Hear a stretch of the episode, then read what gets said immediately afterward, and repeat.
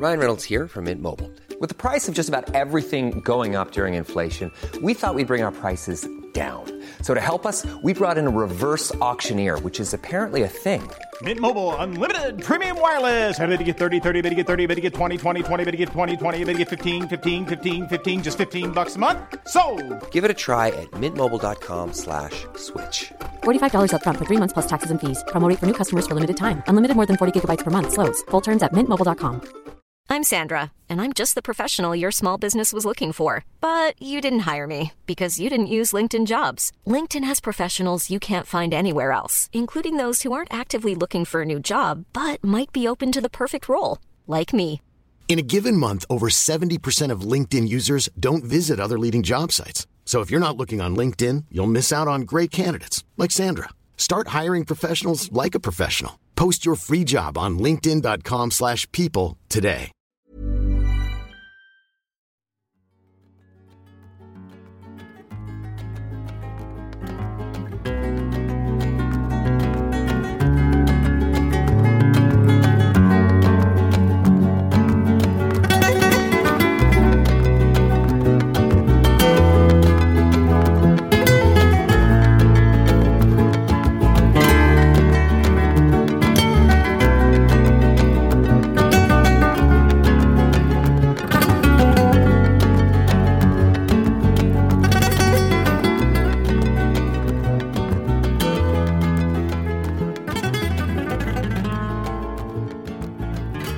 Välkomna till Sektpodden. Jag heter Emma Genbeck. Jag har med mig Rigmor Robert.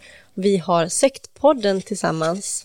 Eh, Jag har en gång i tiden varit medlem i Knutbysekten. Numera sjuksköterska och driver den här podden tillsammans med Rigmor. Rigmor, vill du? Vem är du? Jag är läkare och jag är psykoterapeut och analytiker. Ja, då var det dags för ännu ett avsnitt. Vi har ju fått flera lyssnare som har frågat efter att vi ska kommentera och prata om en dokumentärserie som har gått på SVT, eller som går på SVT ska vi säga, som har varit väldigt uppmärksammad om eh, en familj i Holland. Dokumentären heter Undergångssektens barn.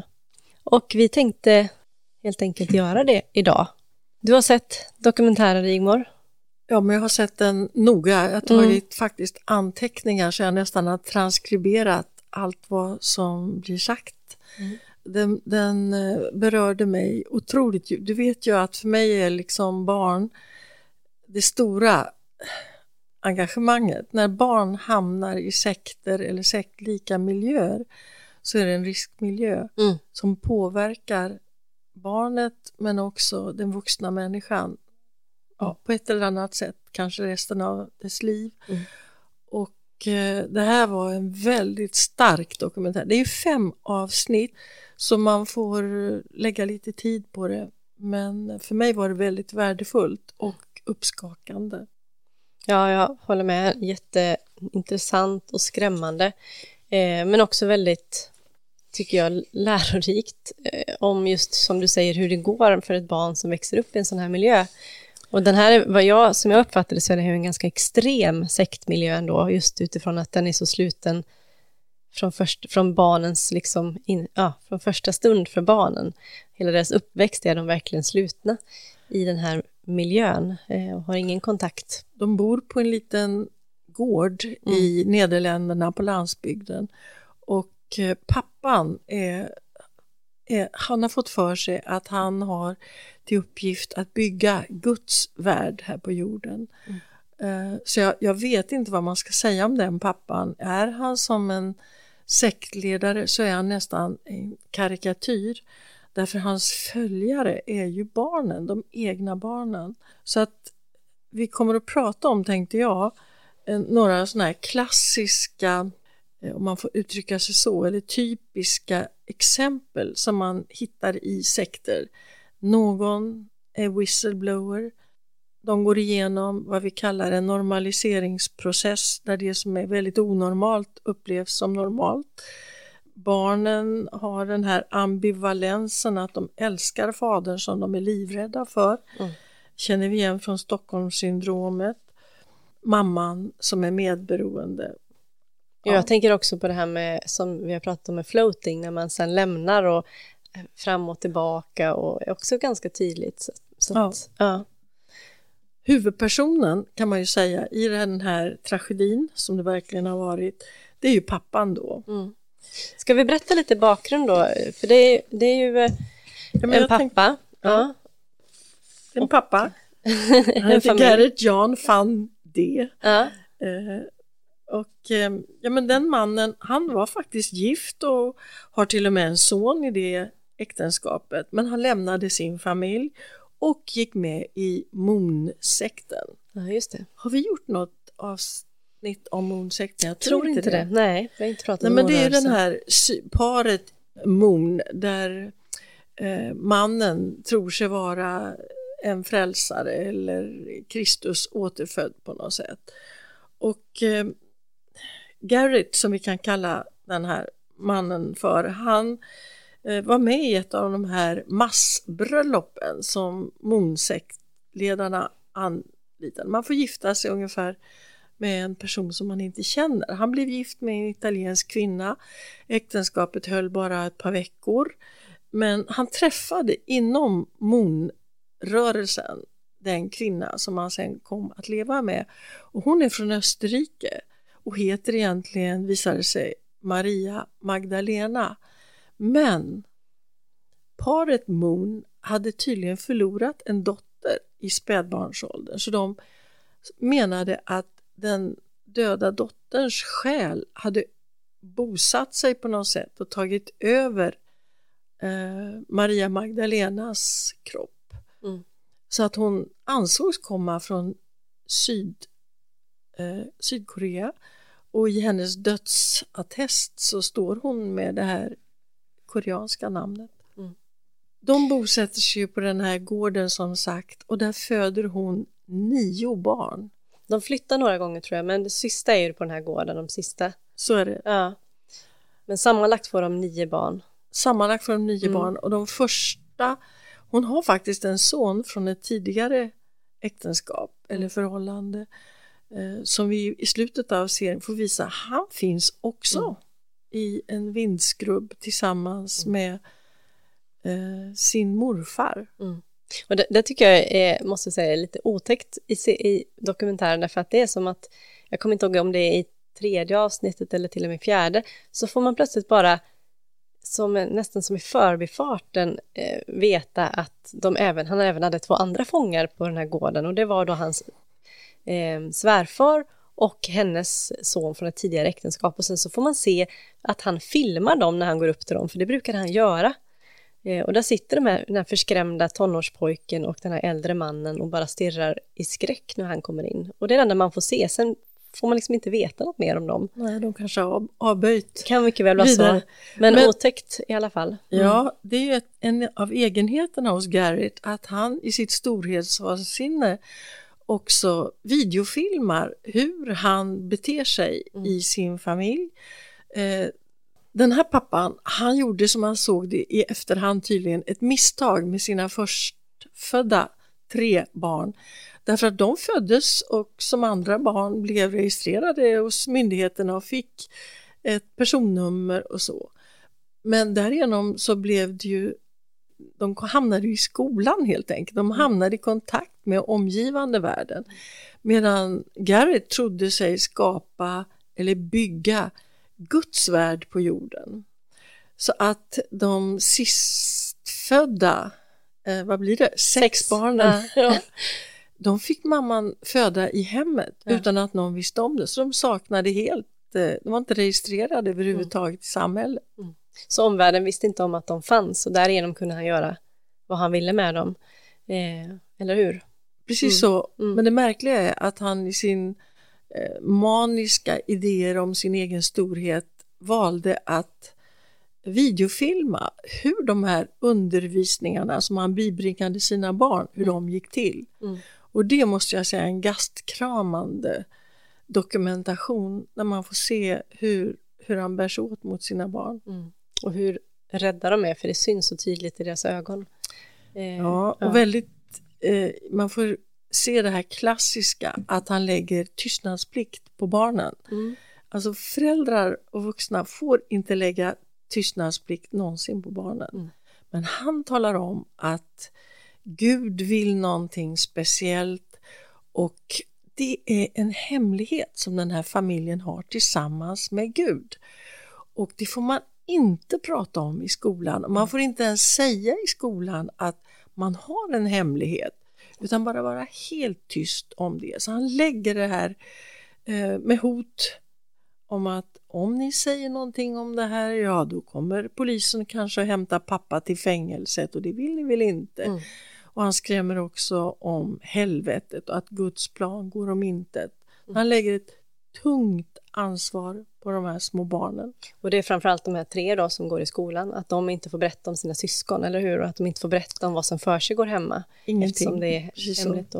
Och jag tänker att det, är- det är ju klassiskt eh, sekt eh, beteende med tystnadskultur och, och, och att lägga en tystnadsstämpel eh, med hemlighetsmakerier och blanda in de här ingredienserna. Vi mot dem, omvärlden ska Mm. ni misstro. Mm. Vi talar inte om och här pågår någonting väldigt viktigt och det känner bara vi till. Mm. Och där skapar han sig full kontroll över sin barnaskara. Och i bakgrunden med de här undervisningssituationerna så ser man hustrun, barnens mamma, med ett spädbarn i famnen, sitta stilla och ler bara, ingriper inte när han skräms, när han eh, misshandlar barnen inför kameran, utan hon tycks vara förtrogen och införstådd med vad han gör. Ja, eller så kan man undra vad har han för hållhakar på henne? Hur rädd är hon? Vad har han gjort mot henne? Det är Ja. väl inget, inget som kanske barnen vet fullt ut heller vad som... Och hon lever ju inte så hon kan ju inte berätta det heller. Men eh, Ja, hon har ju sin pappa i huset instängd Ja. och eh, sin son. så någonting i... Ja, det är konstigt med henne. Mm. Vad kallar de sig för? Primo. Ja, prime mother och prime father. Precis. Mm. De ska bli urföräldrar Mm. till ett nytt, en ny värld Mm. och den ska bli Guds värld. Och han har också en idé om att de ska styra hela världen som en slags regering. Mm. Där han ger sina barn ministerposter Mm. i den här regeringen. En ska vara försvarsminister, en ska vara justitieminister. Ja, Men, men jag, jag, jag tänker på det, han kommer ju från morrörelsen, men det, jag får uppfattningen som att han har skapat sig nästan som en egen religion sen, där han, där han liksom själv är, är någon slags kanalisering för Gud och för, för det gudomliga och, och så vidare. ja det tror jag. Jag Ja. tror inte att morrörelsen har sanktionerat en eh, Nej, och att hans- han håller sig inte till deras lära och tro heller, utan det är som att han har någon egen hittat på. Ja, jag kan inte Nej. morrörelsens teori och praktik måste jag säga. Men, Nej, inte jag heller. eh, Men man får en uppfattning i alla fall som att han, på vägen så skapar han den här, ja, visst. ja, Han har väldigt mycket djur också där. De Mm. har, man ser katter, hundar, får, getter, eh, ankor, gäss. Och så har han en arrendator som heter Josef. Och Mm. Josef kommer tydligen ifrån Österrike. Men första barnet får de eh, 89 och sen så går det hela vägen till 2019 innan man upptäcker den här familjen. Eh, så det är alltså 30 år. Vid 30 år. Ja. Jag tror inte mina öron. Nej, eller hur? Det är 30 Mm. år sedan första barnet föds innan allting avslöjas. Men innan dess så, så, så flyr ju faktiskt tre av de här, de äldsta barnen, de här som är registrerade. Den som lämnar först det är dottern Mm. eh, Marjan. Hon lämnar 2008 men hon kommer ut i en främmande verklighet och försöker finna sig till rätta och har lämnat sin familj då men avslöjar i princip ingenting om det. Mm. Året därefter så lämnar eh, hennes bror Shin heter han, alltså 2009, han är den äldste pojken. Mm. Men han är också den som pappan har gått allra hårdast åt. Alltså det är en ren tortyr, en uppväxt i skräck och tortyr som Shin har varit utsatt för. Och han får också be- behandling Mm. för vad han kallar depressioner och vad jag kanske skulle kalla eh, komplex posttraumatisk stress Mm. och, och med, ja, men, med alla symptom som kan tänkas i ett sådant tillstånd. Ja, för man kanske, ska, man kanske bara ska nämna vad det är de blir utsatta för, även om vi kommer in på det mer. Och det är ju, eh, dels är det ju misshandel. Han, han misshandlar barnen. Eh, Han slår dem och han rycker dem och han stoppar ner dem i iskalla bad. precis. Strypgrepp tills de Tar- tuppar av. Ja, Eh, och eh, han isolerar dem ifrån varandra också i perioder. Och, han, bygger eh, små, han bygger små skrubbar Mm. eh, där han kan hålla dem sittande ensamma på vinden eller i något hörn av den här gården. Och han eh, håller också undervisning med dem utifrån sin, den här övertygelsen han har då, eh, där de får vara vakna många, många timmar i sträck för att lyssna och, och vara också medium för hans eh, idéer då, att, att han ska få, de ska kanalisera olika eh, saker som han får, får till sig och så vidare, så att han liksom tvingar dem att vara med i den här trosövningen, eller vad man ska säga. Ja, Ja, det är väldigt skrämmande för han i det fjärde avsnittet så avslutas det med att han tittar rakt in i kameran och så beter han sig, himlar med ögonen, pratar sluddrigt och beter sig som om han inte var vid sina sinnens bruk. Och så plötsligt så spottar han ut någon nöt eller vad han hade i munnen som han, gjorde att han sluddrade. Och så spänner han ögonen i kameran eller i tittaren då som man hoppas ska se det här. Och så säger han det kanske inte är så att jag är tokig, det kanske är så att jag är helt normal. Och eh, det här är hans beteende också, att han plötsligt beter sig som något annat. Han är komplett oförutsägbar och det ingår i hans idévärld att andar ifrån en osynlig verklighet tar människor i besittning. Och som du sa så skulle barnen då eh, bli kana kanaler för någon helt annan ande. Och man får se också hur hans hustru ska agera ett sånt medium och hur de sitter och rycker och blundar och koncentrerar sig medan han sitter och säger att nu vill han prata med den här anden med något märkligt eh, namn och sen så börjar hon att bete sig och prata på ett konstigt sätt så att barnen får ju se båda sina föräldrar eh, verkligen ändra personlighet plötsligt och oväntat och det här ger ju en instabilitet och osäkerhet och rädsla som de här barnen lever med. Och sen är det väl också så att vissa av de här barnen får också kanalisera, sen, eh, mamman dör ju eh, i eh, cancer. Och när hon, när hon dör, då får ju pappan för sig att hon ska kanaliseras via några av barnen, så de får agera mamma. De, Hans- En i taget. Ja, en i taget, men flera av dem fast en i taget som sagt var. Eh, och det är där de här sexuella övergreppen också sker. Vi, vi kanske ska förklara att Mm. de, de fyra äldsta syskonen har valt att ställa upp i den här Mm. dokumentärserien medan de fem yngre har avböjt. Mm. Eh, De fem yngre är solidariska med pappan under den här polisutredningen medan den här eh, dokumentärfilmaren Jessica Vilerius, ja, hon eh, redan ett par veckor efter att den, det syskonet som jag kallar the whistleblower, eh, visslaren, nämligen han är, hans namn är Israel, han är då 27 år, han ser yngre ut tycker jag. Och 2019 så väljer han att ge sig ut ifrån gården. Och han har sett tidigare att det finns en pub där folk pratar, samlas, där det hörs musik. Och dit går han och så öppnar Han. Rymmer helt enkelt hemifrån. han flyr Mm. och säger jag behöver hjälp. Och då tar pubpersonalen kontakt med polisen. Och därigenom så blir det Israel som blir den här som drar fram allting till kännedom för omvärlden och då blir det en världsnyhet som utgår ifrån Nederländerna. Men hans syskon då, de heter Dottern. systern, Mm, mm. ja, Systern. Shin som var den äldsta brodern och så Edino som är en mellanbror då. Och det är just Edino som beskriver, han är, han är ganska social och extrovert och vi får se sen att han har bildat familj och har två barn själv. Men han lämnade 2010. Så de här tre syskonen de lämnade ju med ett års mellanrum. Men sen dröjer det ända till 2019 innan Israel också lämnar och det här blir känt.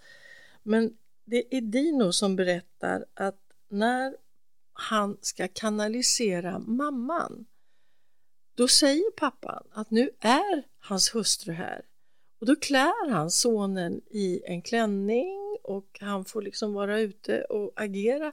Och syskonen ska också bete sig som att den här brodern är deras mamma som har kommit tillbaka. Och han måste också sova med pappan och då är det också tal om sexuella övergrepp i det. Mm. Så det är en väldigt mm. egendomlig skruv i alla de här brotten. Nej, otroligt eh, obehagligt. Barnen är ju indoktrinerade i, de säger, upprepar ju det hela tiden att men som liten, vi levde i den tron. Mm. Vi levde i att det här, vi hade inte kontakt med någon mm. annan verklighet. Mm. Men det här tycker jag är intressant att få fråga dig om Rigmor, därför att eh, jag kan ju delvis känna igen det utifrån min egen erfarenhet, men just det här att de, när de kommer, de kommer ifrån den här världen och den här miljön och de har levt där så länge, hela, hela deras liv och eh, även om då de här tre äldsta eh, barnen har lämnat och varit ändå ett antal år utanför så har de fortfarande den här, eh, någon slags, eh, men de har någon kärlek till sin pappa, som de uttrycker i alla fall.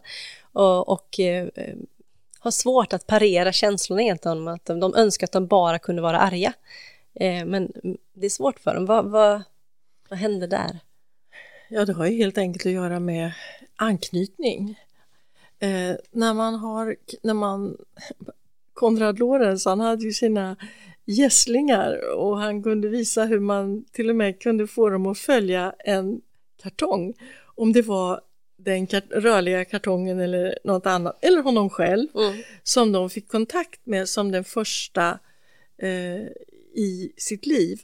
Och när det gäller barn så har man ju ingen möjlighet alls före, jag brukar räkna med 20-årsåldern och det stämmer ganska bra med de här syskonen också, att fram till dess, även om man tycker saker och ting är fel hemma, så har man väldigt svårt att frigöra sig, lämna. Mm. För man har bindningar till sina egna föräldrar och de bindningarna är, och det är det som är så fruktansvärt i en familj, en så kallad dysfunktionell familj där det här är ett extremfall, där barnet är trygg med sina föräldrar. Man måste ju vara trygg, man har ingenting annat. Mm. Men man är samtidigt rädd. Och när det blir på det viset att man är rädd för den man är trygg hos, då är det som att det blir bizarra felkopplingar i mm. känslolivet, kanske i hjärnan, eh, i, i sättet att uppleva föräldern. Men det är väldigt likt också så småningom det vi brukar kalla Stockholmssyndromet. Just det. Mm. Att man ser i ett kapardrama och det går så fort som på tre, fyra dygn att en del av gisslan kan börja uppleva vad de i alla fall uppfattar som nästan en förälskelse eller en solidaritet med kaparna mm. som har deras eget liv i sina händer. Many of us have those stubborn pounds that seem impossible to lose, no matter how good we eat or how hard we work out. My solution is PlushCare. PlushCare is a leading telehealth provider with doctors who are there for you day and night to partner with you in your weight loss journey. They can prescribe FDA-approved weight loss medications like Wagovi and Zepbound for those who qualify.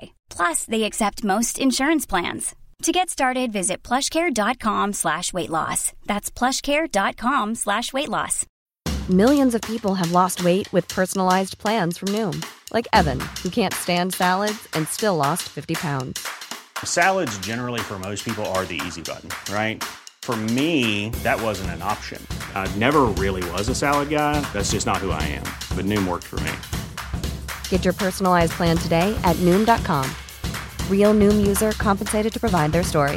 In four weeks, the typical Noom user can expect to lose one to two pounds per week. Individual results may vary. Ja, sen tänk, jag tänker också utifrån, eh, eftersom jag har någon erfarenhet av att ha levt i en, en, eh, en miljö som varit sluten, där man har haft en udda eh, tro och övertygelse, så kan jag också, för de här barnen är uppväxta med en, en övertygelse och en tro som de har fått från sin pappa.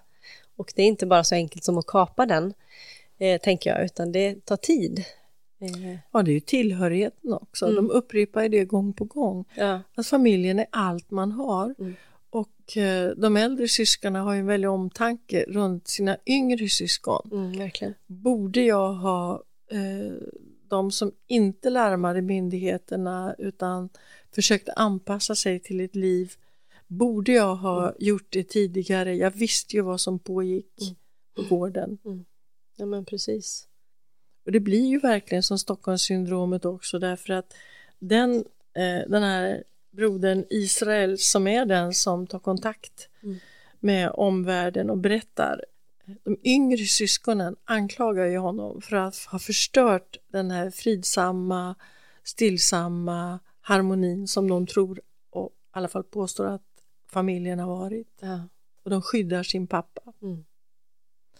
Men jag tänkte också på det som vi började inleda med, mm. när du sa att eh, det är intressant, som du brukar säga, att sektledare går inte i kurs hos varandra, ändå gör de likadant. Mm. Och eh, det här är en familj som har liksom utvecklats till en, en sekt och där pappan då är sektledare. Och jag, jag, tycker det är intressant att det är så många saker som är så, han, han gör så klassiska saker som en sektledare gör, mm. trots att det här är en sån isolerad grupp och inte en, liksom en sekt i den bemärkelse som man kanske många gånger tänker. Och eh, tänker dels det här att han växlade så mycket fram och tillbaka, men att ena stunden var som de uppfattade kärleksfull och omtänksam för att sen bli arg och, och, och så vidare. Och eh, att han eh, kunde liksom trycka ner för att sen lyfta upp dem och, och så de här bitarna. Och sen spela också, ut dem mot varandra. Och spela ut dem mot varandra. Mm. Eh, och även det här att han eh, talade mycket om att han själv liksom led och, och det stora, att han eh, gjorde en stor uppoffring i världen genom mm. att leva i den här liksom brutna världen och, och skulle ställa allt till rätta och så vidare. Också så, så. Ingen har lidit som han. Nej. Han har offrat offrat sig så mycket. Ja. Men han lärde också sina barn att självömkan, tycka synd om sig själv, det, det. var det värsta, det mm. bestraffades. Mm. Och det där är ju också så karaktäristiskt mm. att sektledare beskriver sig ingen, ingen, de är som frälsaren som blir korsfäst mm. och eh, ingen har lidit som dem och ingen får heller tala om att någonting är jobbigt eller känns svårt eller plågsamt. Mm.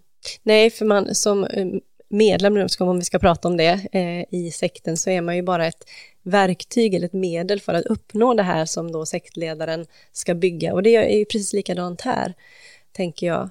Det är bara att här använder han sina egna barn för att bygga det här. Den här idealvärlden eller vad man ska kalla det.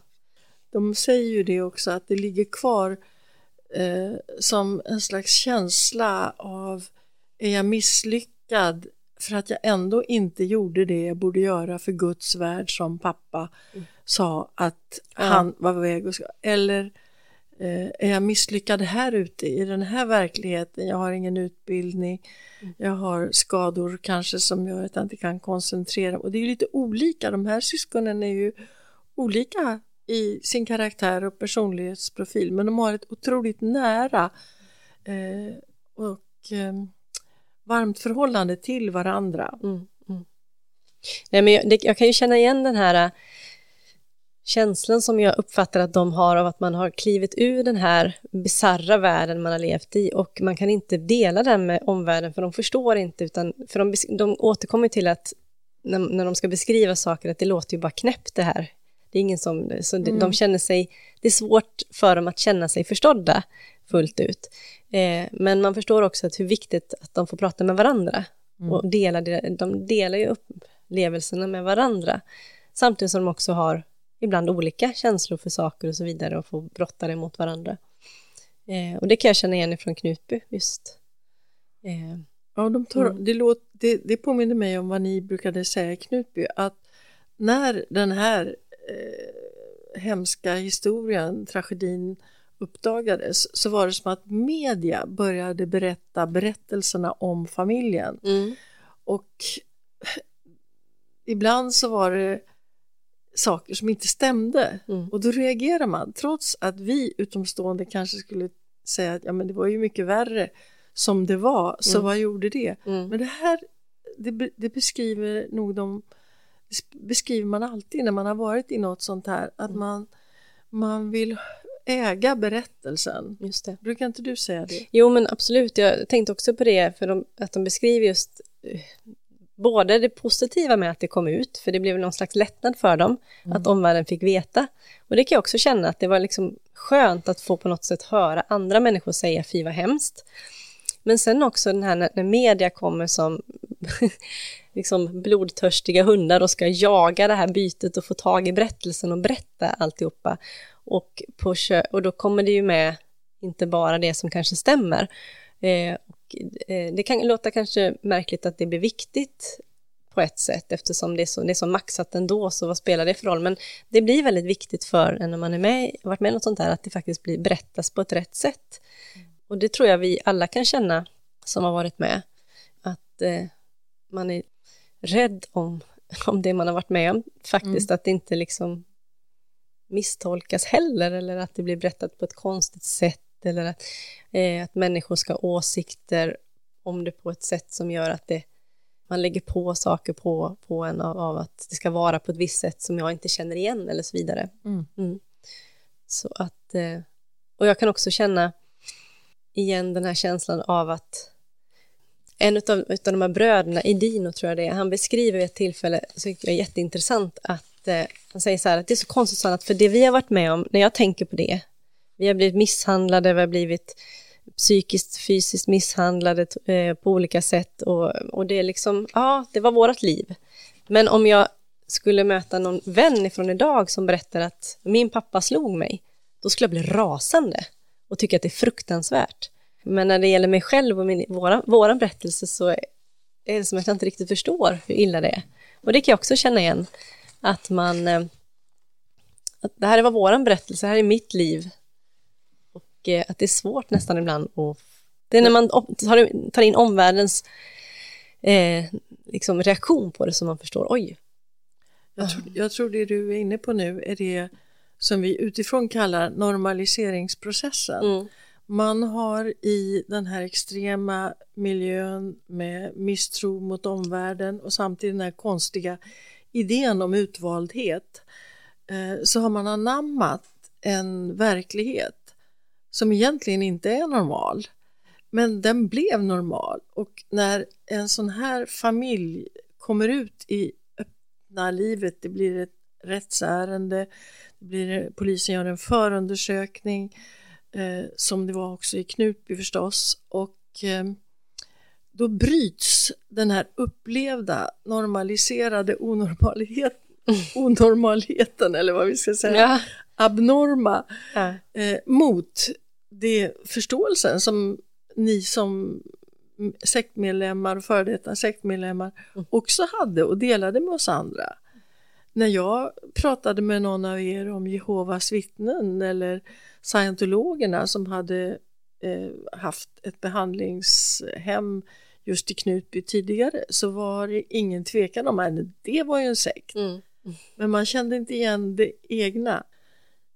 Alltså, ska man förstå vidden av det, Shindo, den äldsta pojken som hela tiden ådrar sig pappans bestraffningar. Mm så fick han liksom, han fick bo i en husvagn, men den värsta tiden, han bodde ett år i en hundkoja. Mm. Eh, Tillsammans med hunden. Vad hette labradoren? Kaut. Kaut. Från Keep Out tror jag de visar ja. till. Och han beskriver, det var lite mm. hö på, mm. men att det var ändå en varm kropp. Men han fick ju bo där på vintern ja. också och borsta av sig för att gå till skolan och försöka bete sig som om det inte fanns något hemligt eller konstigt där hemma. Mm. Och där kommer pappan ut också och kastar in kallt vatten på honom och misshandlar honom, tar stryptag. Alltså han, han är utsatt för så systematisk tortyr och mm. det, han ger ett så sympatiskt intryck. Den här killen ja. Den här mm. ja, unga mannen. Mm. Och, eh, men man förstår liksom vilken värld han lever mm. inom sig. Mm. Och eh, de, han berättar också att 90% av de här bestraffningarna gällde sexualitet. Mm. Eh, och då skulle pappan syna honom när han kom från skolan och så sa han, jag ser att du har ja, spanat in någon flicka på skolgården eller någonting sånt. Och så blev han bestraffad för det. Mm, mm.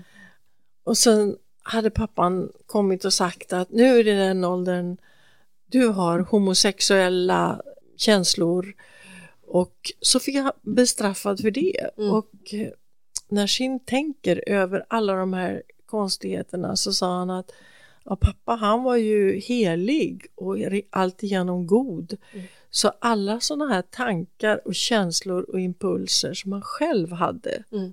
eller kanske hade förverkligat tidigare i sitt liv, de projicerade han och beskyllde barnen för. Så att det, det är också det här med projektion som blir så övertydligt Mm. i den här familjen. Verkligen. Det är som en tryckkokare av sektfenomenets alla eh, ruskiga... Ingredienser. Ja, Ja. ja men jag, jag tänkte också på när vi pratade om eh, att han då satt isolerad i den här hundkojan eh, Mm. och fick borsta av sig och gick till skolan så kan man ju tänka, ja men då gick han ju till skolan, varför sa han ingenting då? Och det tycker jag är intressant, för det säger de här då idag vuxna barnen att de det är någonting som de blir upprörda och arga över. Jag tror att det är framförallt han Edin och mellanpojken som säger det. Det är när människor säger det i någon slags, ja men ni, ni var ju fria att gå, det var, ingen, det var ju inte låst dörr. Eh, och då förstår man inte den psykologiska aspekten av att vara fången trots att man inte är det rent fysiskt. Eh, nu var de ju det ibland också, men, men eh, det är någon av advokaterna som Ja. framför det i vid rättegången som blir... precis. Och han hänvisar också till att människor ibland, eh, när man inte, man förstår inte bättre än att man ställer de typen av frågor eh, i oförstånd. Och, men att det är någonting som är, han, ja, han blir väldigt upprörd över det. Och det kan jag också känna igen när människor, ja men varför gick ni inte bara, det var ju tokigt det där. Eh, och om det vore så enkelt så skulle man inte ha en sekt, då skulle det inte bli en sekt, då skulle vi ha gått för länge sedan. Alltså då, Mm, de här mekanismerna. ja, Eh, de, ni sa i Knutby, eh, när man hamnade i onåd, att man, alltså sektledningen förklarade, hon eller han är fel. mm, Här har de samma eh, fenomen, där kallas det att hon eller han är under. just det. Eh, och då är man också i den här onåden, utsätts för bestraffningar. Mm. Och man förstår inte bestraffningarna, man förstår inte vad man har gjort för fel. Eh, när dottern som lämnade först, hon beskrev till exempel vid ett tillfälle så hade pappan slagit henne och misshandlat henne så att hon ramlade över en verktygslåda. Och då fick hon mer stryk för att han hade knuffat henne över verktygslådan. Det var ju inte hon, det var ju han själv som hade orsakat det. Mm. Så att han lever ut varenda impuls på de här barnen. Mm. Och han har ju också sådana här fruktansvärda yttranden när han säger att ja, jag borde ha dödat er redan när ni var spädbarn. Det, ni kan vara glada att vi lever i det här landet och den här tiden för, för 2000 år sedan. Mm. Då hade jag dödat er. Ja, Att- men det, man, man undrar vad som är personlighetsstörning, vad som är Mm. psykosnära beteende. Men man kan konstatera att en människa som inte alls eh, får någon motreaktion från sin omgivning utan han har fullständig kontroll på de levande varelser som eh, bor i huset. Mm. Ja, för de, och de beskriver också idag när de har blivit vuxna hur de, eh, att man, man hade inte möjligheten att ha en egen åsikt. Om man hade en egen åsikt eller gjorde någonting som man själv tog beslut om att göra så blev man bestraffad. Så han utplånar ju allt för alltså att, att liksom ta sig för att göra någonting på eget bevåg. Eh, så han släcker ju ut den förmågan mer eller mindre. Så att på det sättet så är det otroligt fantastiskt och modigt gjort av dem att ta sig därifrån när de väl blir vuxna. Eh, eller Och vä- övre tonåren. Ja, och de, att de också väljer att dela med Mm. oss i Mm. omvärlden hur det kunde Mm. te sig i Mm. det. Nu blir det ju en komplikation när det blev rättegång så småningom. Ja, Och det är att pappan har haft en stroke. Så att han har afasi och kan inte tala. så de gör en, eh, ja man får ju följa det här rättegångsutredningen för att hur, huruvida de kan ha rättegång eller inte, om han kan medverka och så vidare. Men de kommer ju fram till att han inte kan det. Att försvaret kan inte lägga upp ett försvar därför att han kan inte berätta sin sida av historien. Så att eh, det läggs ner helt enkelt. Och Men- han försätts på fri fot, vilket ju känns otroligt. Ja, och Verkligt. jag tycker det, man får se honom filmad när han är i, utomhus på rastgården i fängelset där han, Eh, där han då är häktad. Men alltså, när man, en man med afasi, de brukar också ha högersidiga eh, symptom. Att det brukar inte drabb, en stroke drabbar sällan bara talförmågan på det viset. Så man brukar kunna se en svaghet eh, eller förlamning på i högersidan av kroppen för att det är särskilt tydligt på män att talcentrum ligger i vänster hjärnhalva. Men då är jag lite fundersam över när man ser honom motionera att han rör sig helt symmetriskt obesvärat. Mm. Så att eh, med tanke på att han är en, en trickster eh, så är inte jag säker på om han valde att inte tala eller hur det här har gått till egentligen. Nej, vi lär väl inte Men- svara på det, men det är helt klart ett frågetecken. Mm. Men samma dag som pappan då frisläpps Mm. och eh, rättsfallet läggs ner så är det faktiskt en av de yngre syskonen som har varit solidarisk och försvarat pappan hela tiden som säger jag kan inte försvara pappa, pappa har gjort utan jag vill inte leva med honom. Så när dokumentären avslutades ehm, så är det faktiskt fem av syskonen som har lämnat Mm. och fyra som är kvar men som lever med pappan då på Mm. gården Mm. igen om jag förstod rätt. Ja, om man får följa de äldre syskonens kamp i rent, eh, vad ska man säga, ja, tankemässigt och känslomässigt eh, när det gäller de här andra syskonen som väljer att vara kvar. Eh, för de, det förstår man ju verkligen, att med vetskapen om vad han har gjort eh, så vill man ju naturligtvis att de inte ska vara där. Men de är vuxna och tar sina egna beslut. Och det är en svår kamp, kan jag verkligen tänka mig. Eh, Ja, mm. Jag tänker på en sak också att i den här slutna världen så blir ju pappan eh, den här fadern som nu bygger Guds värld, Mm. han blir ju som en gud för de här små barnen som har haft honom över sig från början. Mm. Eh, och då kan man också, tänker jag, se hur en gudsbild, den här eh, som jag tycker märkliga eh, idén som många har att Gud är som en person som sitter i himlen och kikar ner på oss människor och håller koll på varenda detalj och vad man tänker, vad man känner. Han ser rakt in i var och en av oss. Att det är på något sätt bilden av en sån här pappa som eh, Ja, det, det är samma bild som de här barnen har växt upp med i sin slutna värld. Mm. Jag hoppas Ja. att man kanske får följa Ja. syskonen i den här familjen. Jag kommer, att, jag kommer att hålla mina ögon och öron Ja. öppna för hur det går för dem. Jag måste också säga att Israel, den äldsta av barnen som inte var ett registrerat barn, han ger ju ett oerhört sympatiskt intryck. Mm. Eh, Vi vet inte vad som döljer sig bakom hans eh, leende Nej. och hans... eh, eh, Ja, de, de, är, de bär sitt öde på olika sätt, de här syskonen. Mm. Och, eh, Men jag tycker det är intressant i slutet av det sista avsnittet så får man ju lite tillbakablicka på just Israel från det att han faktiskt precis hade lämnat första intervjuerna ja. och så får man se honom då ett drygt år senare när de avslutar.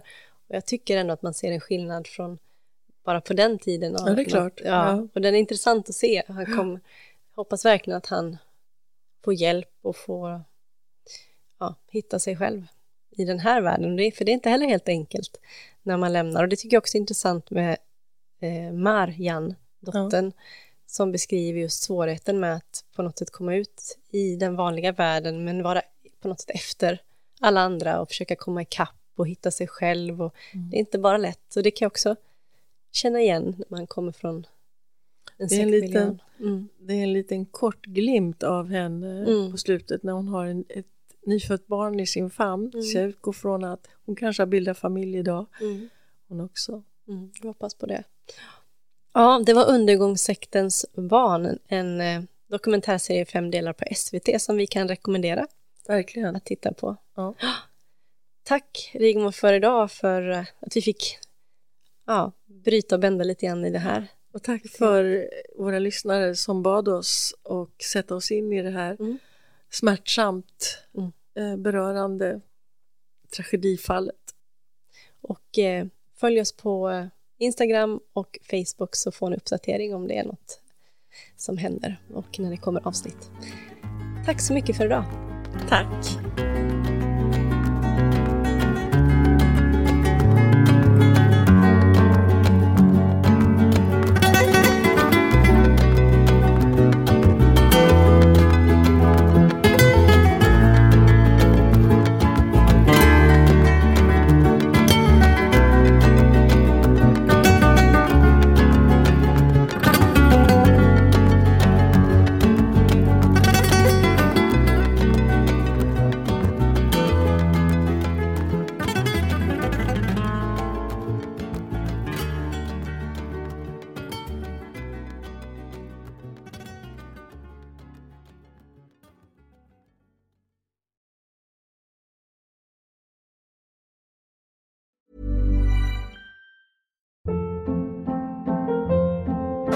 Hold up. What was that? Boring. No flavor. That was as bad as those leftovers you ate all week. Kiki Palmer here, and it's time to say hello to something fresh and guilt-free. Hello Fresh. Jazz up dinner with pecan-crusted chicken or garlic butter shrimp scampi. Now that's music to my mouth. Hello Fresh. Let's get this dinner party started. Discover all the delicious possibilities at hellofresh.com.